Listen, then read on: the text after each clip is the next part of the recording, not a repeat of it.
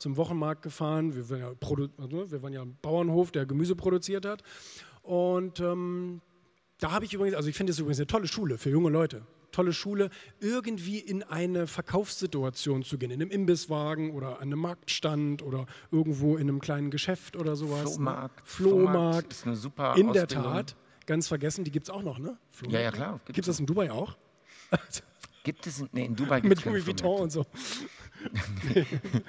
Gibt's da nicht, ne? Nee, Hier, mein, mein Bentley ist alt geworden, wer will den haben? Ja. Äh, Es ist schwierig, so etwas gebraucht zu verkaufen, weil es gibt diese Dragon Malls außerhalb von Dubai. Wenn du ein bisschen rausfährst, gibt es die Dragon Malls.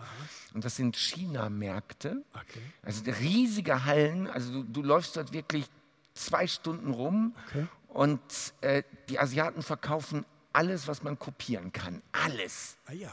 Und es ist wirklich beeindruckend. Die, also selbst was Louis Vuitton jetzt noch nicht hat, weil Paris noch nicht geliefert hat, du kannst es in der Dragon Mall kannst du es schon kaufen. Als Kopie.